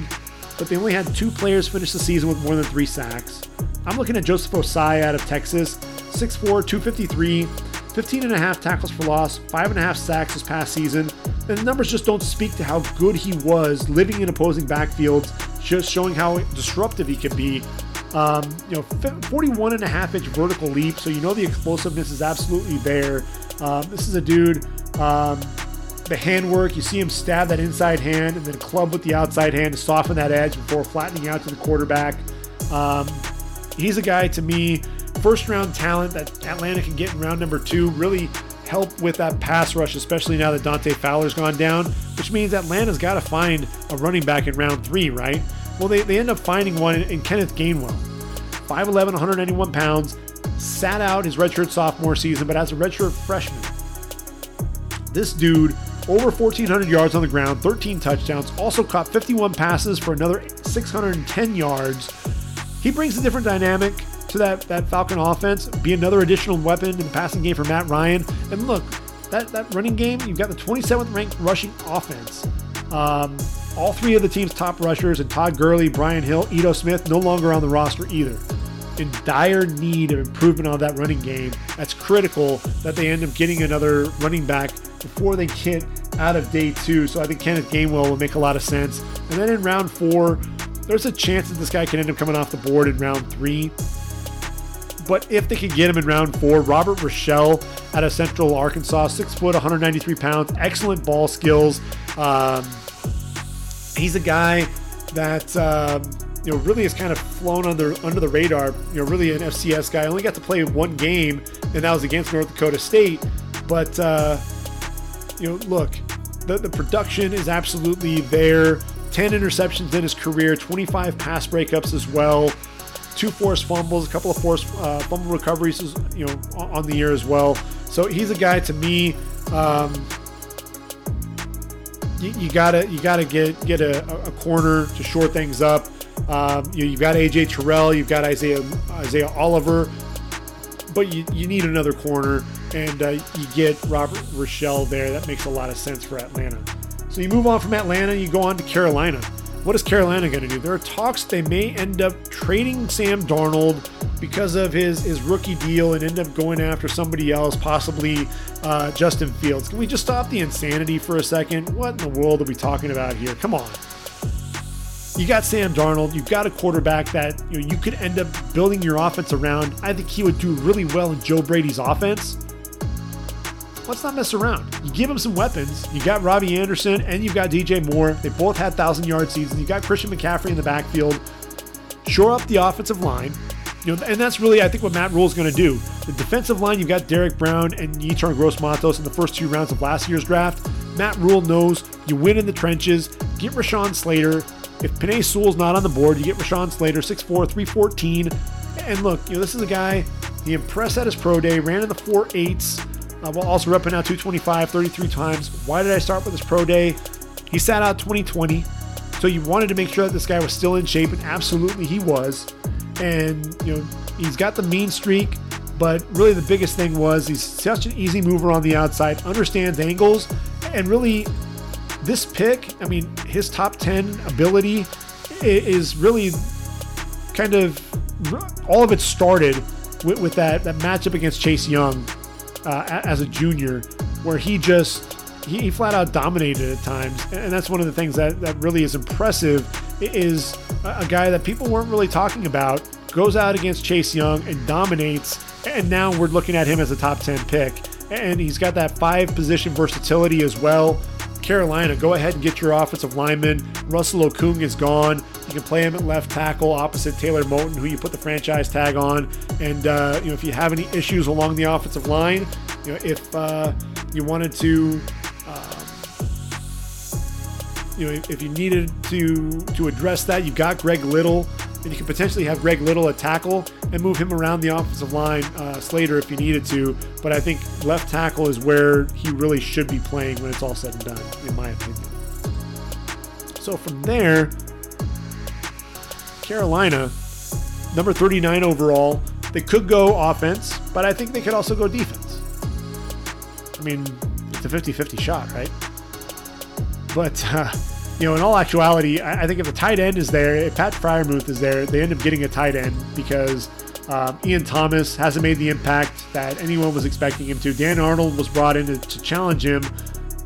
But look, you, you, need a tight end like like Greg Olsen, and, and Pat Freiermuth would be be the guy. But with him not there, you brought in AJ Bouye to, to team with Donte Jackson, but there's no depth behind them. I'm looking at Eric Stokes out of Georgia, 6'1", 185 pounds. This is a guy he returned two of his four touchdowns in 2020 for um, two of his two of his four interceptions for touchdown in 2020. Ran a 4.2 440 at his pro day. Um, 18 pass breakups. Also blocked a punt. Very explosive guy. Um, you know, everyone talked about Tyson Campbell early on, but it was Eric Stokes and more of his versatility that uh, and, and that just steadiness that uh, really won out, won me over. Uh, that he'd be a, a, second round pick and be taken, you know, the first of the two uh, Georgia Bulldog corners to be taken in the draft. In round number three, 73 overall. Look, I mentioned you have Robbie Anderson, you've got DJ Moore, both went over a thousand yards, little depth behind him. Yes, they brought in David Moore, but get another receiver for Sam Darnold. Tylan Wallace, 6 foot, 190 pounds, key contributor, in my opinion, for Sam Darnold here. Breakout sophomore season, 86 catches, over 1,400 yards, 12 touchdowns, Biletnikoff Award finalist, on pace for doing that again, had 903 yards in just nine games as a junior, tears his ACL, cuts it short, battled injuries in 2020, still ended up with 922 yards. This dude plays bigger than his size, loves contact, and loves physicality, um, gets late separation. And that's really what you see adjusting well to the football, attacks the ball in the air, gets that late separation to be able to, to high point the football. And then he runs a sub 4 440 at his pro day. Um, I think that really turned heads as well. You know, really surprising to see uh, that type of speed. I don't think people were really expecting that out of him. So you get Tylan Wallace pair with uh, with Anderson and DJ Moore. That makes a lot of sense. Continue to build around Sam Darnold, and then finally in round four, you know, you have a running back like Christian McCaffrey. He's coming back off of injury, and uh, you know Mike Davis entered free agency. He's not going to be back. You need another running back, and you look at Khalil Herbert out of Virginia Tech. He's 5'9, 205, spent four years at Kansas. And here's what's funny he finished his four years there with the Jayhawks, 1,735 yards during that time. Moves on to Virginia Tech as a grad transfer. He's their bell cow and rushes for nearly 1,200 yards, 7.6 yards per carry. Show that, you know, look, I can run with power. I've got some lateral agility to get outside and make, you know, make plays with speed down the field I think he'd be a nice complement to Christian McCaffrey there for Carolina in the backfield. So that's going to then take us to the New Orleans Saints. And we have to travel a little bit further down in uh, on the, the draft board there on day one to get to the New Orleans Saints, but they're sitting there at number 28. The Drew Brees era is over. Unfortunately, the uh, Hall of Fame career that spanned 20 years is never easy to replace the league's all-time leading passer, second in passing touchdowns and completion percentage. Jameis Winston's going to try to give it a go. Um, what's interesting, what's going to happen with this pick? You know, Emmanuel Sanders left in free agency. You know, they could take a linebacker to replace Alex Anzalone and, and Kwon Alexander, but I think you gotta, you really gotta help out the receiver position. You gotta help out Jameis Winston, and I'm looking at Kadarius Toney. I think he could be that replacement for for Emmanuel Sanders to team with uh, with Michael Thomas. And look, what I love about Kadarius Toney is, is he really developed himself you know, from a gadget player into a bona fide receiver. Uh, at the Senior Bowl, this dude was nobody could cover him. The separation that he was getting was insane. Um, but look, through his first three seasons, had just 50 catches for 606 yards and two touchdowns. Really, the focus wasn't just on the receiver position because he also had 47 carries during that span. But as a senior, no longer a gimmick, became the go-to target for Kyle Pitts. You know, I'm sorry for Kyle Trask and Kyler. You know, Kyle Pitts uh, either was injured or uh, wasn't getting the football. 70 catches, just 19 carries. So you really wanted to see that. 984 yards, 10 touchdowns. Ran a 4.4140. 11 feet 4 inches in the broad jump as well, which would have placed him third behind only Donovan Peoples-Jones and uh, uh, Jalen Reagor last year. Guy that can line outside, he can line in the slot, stretch defenses vertically, worked underneath. And, just that ability to turn nothing into something. I, I, think this is the guy that can really go in there and help with uh, with Jameis Winston, give him one of those targets, and take some pressure off Michael Thomas as well. So, what do the Saints do in round two? Well, they could go linebacker, but I think you got Sheldon Rankins and Malcolm Brown gone. I think you need to get a, a defensive tackle. Get somebody who's an athletic interior lineman, and there may not be one more athletic than Daviyon Nixon. 6'3, 305 out of Iowa, the junior look. As disruptive as they come, wins at the point of attack with a burst, low pad level, tremendous hands, uh, works to get to the football, extremely productive in opposing backfields with 15 and a half tackles for loss in 2020. Explosive as a pass rusher. Reminds me a lot of Geno Atkins with his ability to shoot gaps, get off blocks, win with leverage, and get downhill to the quarterback. Um, you know, let's also not forget you know the fact that he had that, that interception that he took back 71 yards for the for a touchdown against Penn State as well. A guy that I think he had five or six sacks uh, under his belt there as a pass rusher And, you know, Daviyon Nixon, if you listen to any of my podcasts, I talked about number 54 flashing at the beginning of the year when, when Big Ten play started. I said, who is this guy? I mean, he was there um, for, for the Hawkeyes uh, a, season ago, but I'm like, who is this guy? Who is this Daviyon Nixon? And it was at that point that I really, you know, I, I developed a, you know, really, I, I really enjoyed watching the guy play. And as I started watching him more and more, he became one of my favorite defensive linemen in this entire draft just because of his energy, uh, the motor, the explosiveness. Um, and I'm a big Geno Atkins fan, so I look at him and he just he reminds me a lot of Geno Atkins. Um, in the third round, the Saints have a couple of picks. They're both compensatory picks. Uh, Paulson Adebo. Uh, they needed cornerback help. They let uh, Janoris Jenkins go. They're going to look for another corner to, to team with Marshon Lattimore. Uh, Adebo is a polarizing prospect, man. Former four-star wide receiver recruit, tremendous understanding of routes, elite ball skills. Um, look, you know, for the for the Cardinal, 27 pass breakups in just two seasons. Um, burst on the national scene as a freshman, but got picked on in 2019. Really starting to learn the nuances of the cornerback position. Uh, he was susceptible to a lot of double moves because he was so aggressive. Sat out 2020 due to the COVID concern, so he's got to prove that he's got to be more disciplined. But look, he's a corner. He was 6'1", 195, really good, uh, good size, and um, you know that rec- those receiver skills and receiver instincts. You know, a lot of times he was running the routes for the receivers. You know, sometimes got him into trouble because he get baited again on those double moves, but if you can understand a little bit of the nuances, that could be a guy um, that could end up being a steal at the end of day two. And then I'm looking at 106 overall. They need a linebacker, as I mentioned. Alex Anzalone and, and Kwon Alexander are gone. Um, and I'm looking at Dylan Moses. Dylan Moses played out of position at Bama. You know, I, I, think he really struggled there, uh, dropping into coverage. He's a guy that I think is more of a chase linebacker, a guy that's going to run around, make a lot of plays in space. Um, he was still battling that ACL tear, wasn't 100% uh, in 2020. But you know, this is a guy like he has a nose for the football. He has some speed to the sideline, known for coming downhill and delivering a big hit as well. Um, effective blitzer, shooting gaps, getting after the passer. Just let him pin his ears back, you know, a little bit as he learns to drop into coverage. And I think the Saints may have something. Let him play alongside Demario Davis, and that'll offer up some versatility, I, I think, there for the Saints. And uh, so, what do the Saints do in round number four? Well, I, I think you still have to look at the quarterback position. And uh, Kellen Mond, I think, would be a nice pickup there. 6'3, 217. This is a dude, dual threat capability, uh, you know, over 1,600 yards on the ground, 22 touchdowns. Um, you watch that at Senior Bowl, it really summed up his career. Completed just 13 to 25 passing because he does struggle with it with accuracy. Um, needs to cut down on some of his mistakes too. Um, just threw for 173 yards, but also threw for two touchdowns. Uh, pinpoint touchdowns. That was a thing. 15 yard touchdown between two defenders to Amari Rodgers, uh, plus two conversions, one through the air and one on the ground. Ended up earning MVP honors in a losing effort. Uh, career record holder there at Texas A&M in total offense, passing yards, passing touchdowns, completions, and attempts. Uh, finished with a 13, uh, I'm not, I'm sorry, 31 and 13 record in his four years. Um, ultimately, just continued to get better, and you know, culminated with a 9 and 1 record in 2020. The lone blemish was a Week Two loss to eventual national champ Alabama, but his growth reminds me a lot of Dak Prescott.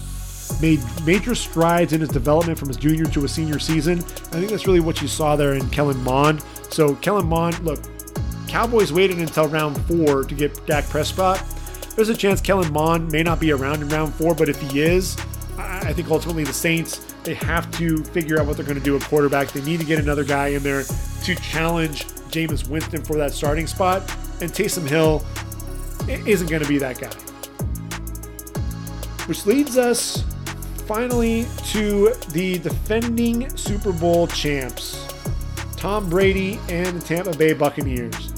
My goodness. How did they bring all 22 starters back from a season ago? That's what's crazy. You know, I think it's really what, I call the Tom Brady effect. Everybody wants to come back and play with with the, with the goat. I mean, why not, right? So I think you're going to really see this team use, you know, really a lot of luxury picks at this point. I think when you look at it, they need to add another pass rusher. You've got Shaq Barrett and JPP. JPP starting to get up there in age a little bit. get another edge rusher.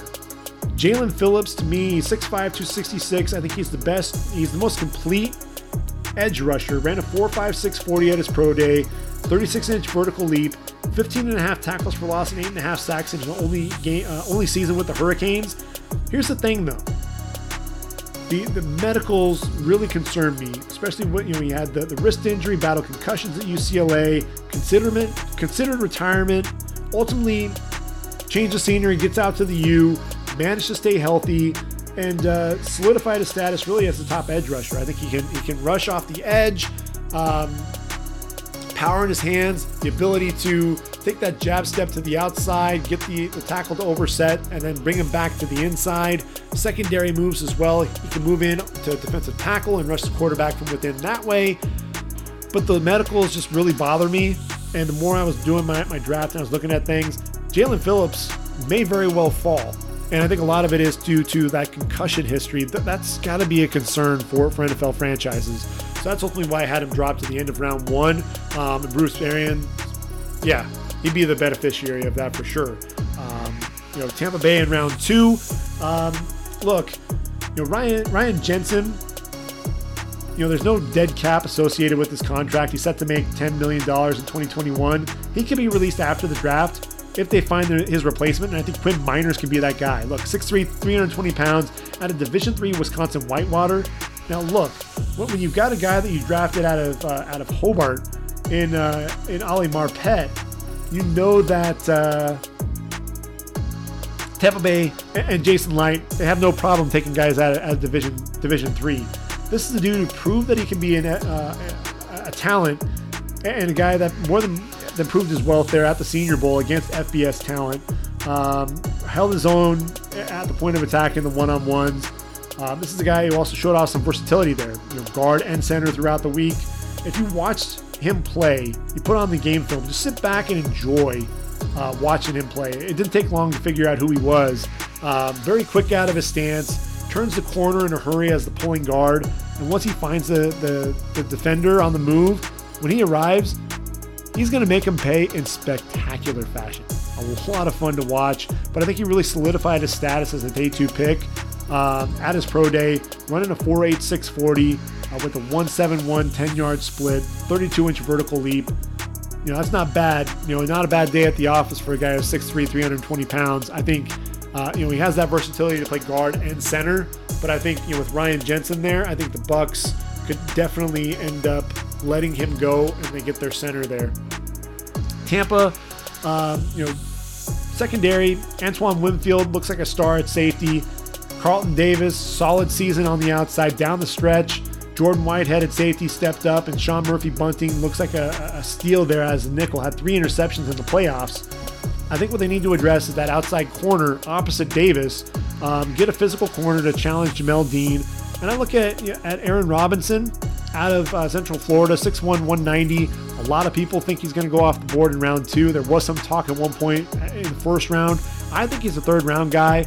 Um, I think he has good length, experience playing both on the outside and in the nickel. Versatility is going to get him on the field early in Tampa, and I think he has starter potential. I think he can end up, um, you know, challenging Jamel Dean and probably end up taking over that starting spot when it's all said and done. So Tampa, what else are they going to do in that draft? Well, you know, I think you do need to find another receiver for Tom Brady.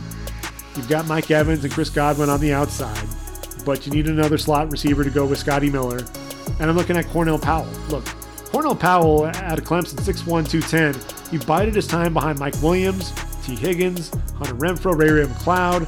Finally got his chance to break out. Dynamic playmaker on the outside for Trevor Lawrence. Had four 100 yard games. Had three games where he averaged over 20 yards per reception and scored at least one touchdown in six of the Tigers' final eight games.